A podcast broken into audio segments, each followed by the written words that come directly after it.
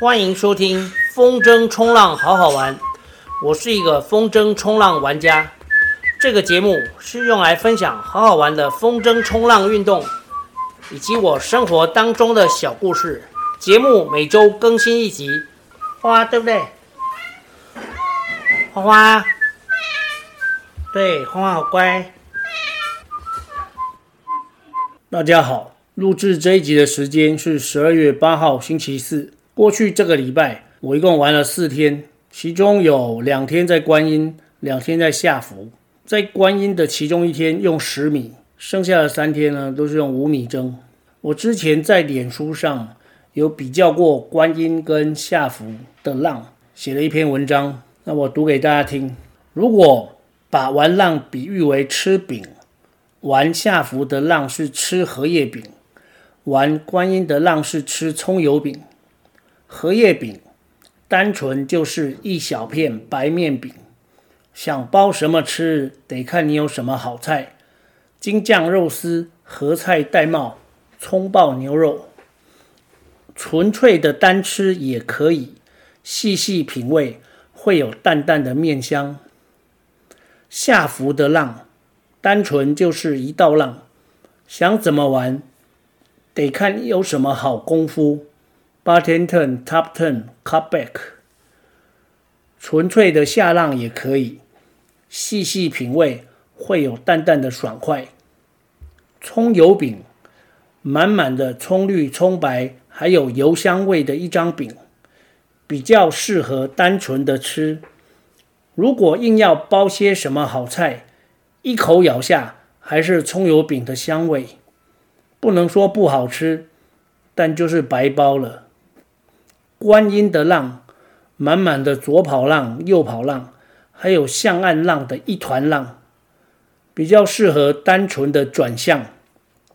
如果硬要做些什么动作，一开始要做，浪竟然就消失不见。不能说不好做，但就是白做了。这一篇是大概半个多月前写的啊，因为。我彻底的比较了下福的浪跟观音的浪，在台湾玩风筝冲浪单向板的人，要遇到好的浪呢，同时又有好风哦，就是同时要遇到好浪跟好风，其实是不太容易。像下福，它的浪常常是不错的，但是它的风呢就不太好，没有常常很好，应该这样说。那观音呢，常常有好风，但是它的浪很乱啊，哦，我是说现在这几年。那观音的浪其实就像是葱油饼，大家吃过葱油饼应该都知道，葱油饼有很浓郁的葱的香味。如果你用葱油饼去包其他的东西吃，其实大部分的味道呢会被葱葱油饼本来的香味盖过。哦，不能说不好吃，但是它就是葱油饼。那荷叶饼就不一样，它是就是很单纯味道的白面饼。它就是用来包东西吃的，北方馆子有去过都知道，所以你点什么京酱肉丝、合菜戴帽、葱爆牛肉、虾虾仁、那个豆苗虾仁，什么都可以包哦。你包什么吃起来就是那个菜的味道，再加上一些面香。那你玩下福的浪，其实跟吃荷叶饼一样，因为浪玩的好不好，跟荷叶饼好不好吃是一样，看你有什么菜哦。那玩下福的浪就是看你有什么功夫，功夫好的人当然就好玩。功夫普通的人也不会不好玩，因为单纯的咀嚼就是那个白面香，有淡淡的香味。好，那观音的浪就不是了。观音的浪真的很有趣。你有时候你明明下了一道浪，哎，我明明下浪了，那为什么还在浪上面？哦，因为浪下还有浪。你下了一道浪，发现你自己还跑在浪头上，因为它有左跑浪、右跑浪，然后还有向岸浪，就是三种浪会交在一起，所以你你浪会一道一道的下。你明明出海过了一道浪，其实又出来一道浪，你就一直咚咚咚在那过浪，所以是比较靠外海的地方，有时候会有一些涌，就还没有被破坏的涌是还可以玩的哦。这就是观音跟那个下府浪的比较。留言有一些人说已经饿了，对，其实这个荷叶饼台湾是有蛮多好的北方馆子，但我不想做置入性行销哦，因为每个人心中都有一个好的北方馆子。哦，所以我就不在这里介绍。那接下来再来看一下第二篇，第二篇是前几天写的，就是关于呃 chicken jibe，chicken jibe 是单向版玩家必备的技能。使用时机是，本来要过眼前的这一道大浪，但靠近才发现浪开始崩了，可能会 GG。这时候就要立刻做一个 Chicken Jibe，回头逃向岸边一小段距离来保命。一个及时的救命的 Chicken Jibe，无论是看的人或是做的人都会觉得惊险。如果看起来平平淡无奇，做起来索然无味，就不能算是一个好的 Chicken Jibe，只能算是有远见的临阵脱逃，就是提早发现这道浪过不了，先回头等浪崩完再转向出海。虽然这样也不错，但会少了被浪追赶的乐趣。如果在下浮玩的次数够多，就可以练就软风上板出浪区的功夫，风软，所以要大角度的连续画针两次才能上板。画第一次站上板，板子开始往下沉之前再画第二次，记得一定要侧顺，不然第一道浪就会翻。如果功夫不到家，就会遇到这样尴尬的状况。好不容易上板，跑过两道小屁浪，一人高的浪头就突然在眼前升起。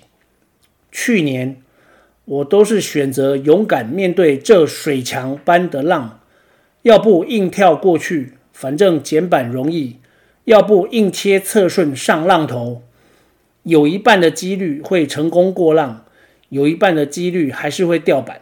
现在只要发觉浪太大过不去，就立刻来个 Chicken Jibe，逃命要紧，所以跑偷赛不换脚，通常两三秒钟左右就可以回头，因为大浪已经变成小屁浪，就算白花花一片，也可以轻松过的。Chicken Jibe 讲究的是快速转向，跟优雅的 Jibe 是不一样的。如果想要在危急的时候用这一招，平常还是得练上一练。好，我解释一下 Chicken Jibe。Chicken Jibe 就是一种，嗯，跟一般的 drive 其实差不了多少，但是因为它要急快速转向，所以你要非常快的甩风筝向岸上。那一甩风筝向岸上的时候，你的板子不能跟着动，这样子筝会软掉。所以刚甩的时候呢，你其实是跑在那个浪底，甚至紧急的时候是侧跑在浪壁，就有一点点侧顺。然后一边跑一边再转，哦，转向岸上。总之呢，就是遇到大浪发现过不去的时候用的。那它叫 chicken drive，就是因为像 Chicken 一样胆小，然后跑走哦，所以叫 chicken drive。它其实非常好用，尤其在东北风，哦，东北风长就是风强浪大，chicken drive 非常好用。这就是之前写的两篇脸书。那前几天呢，我在图书馆借了一本书，叫做《猫哲学》。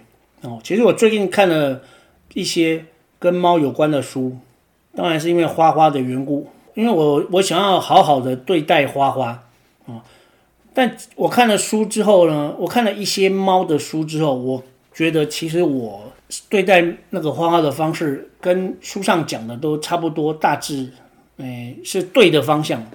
比方说尊重猫哦，不要去干扰它。我就是营造那个。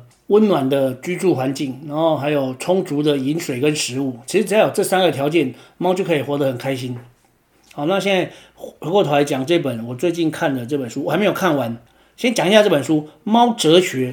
这本书是约翰·葛雷写的啊，那是在他的翻译者叫陈信宏，是今年五月出的，所以算是蛮新的一本书。我先念一下里面讲到的让我让我觉得有意思的句子。好，第一个，猫依循自己的天性而活，人类则是努力压抑自己的天性。所以猫其实是我们的老师，我们要跟猫学习。然后它有一个章节，就是第二章，这一章叫做“猫为什么不会努力追求幸福”。猫为什么不会努力追求幸福？开头就说，人如果说自己的生命目标是要追求幸福，言下之意就是你没有幸福嘛，不然你为什么要追求？猫不用努力追求幸福，因为猫预设就是幸福状态。猫是一种活在当下，啊，活在当下，然后随遇而安的动物。还有一句：猫以独处为乐，人则是借着逃离自己以寻求快乐。猫以独处为乐，人则是借着逃离自己以寻求快乐。人只有不知道身在乐园当中是什么样子，才有可能身在乐园里。你一旦知道了，乐园就会不复存在。不论你多么努力思考，都不可能让你回到乐园去，因为思考就是堕落。在伊甸园里，亚当与夏娃这两位最早的人就处于无知当中，所以他们才幸福哦。他们一旦产生了自觉，即发现自己思考自己，就是蛇给予人类的赠礼，而且是一份不可归还的赠礼。我觉得这个作者他应该看过托勒的《当下的力量》，因为这里面讲到非常多，都有提到类似临在状态，所以我现在决定在看完这本《猫哲学》之后呢，然后再回头去看一看《当下的力量》，而且最重要的是，我应该现在开始好好的跟花花学习，学习他怎样活在当下。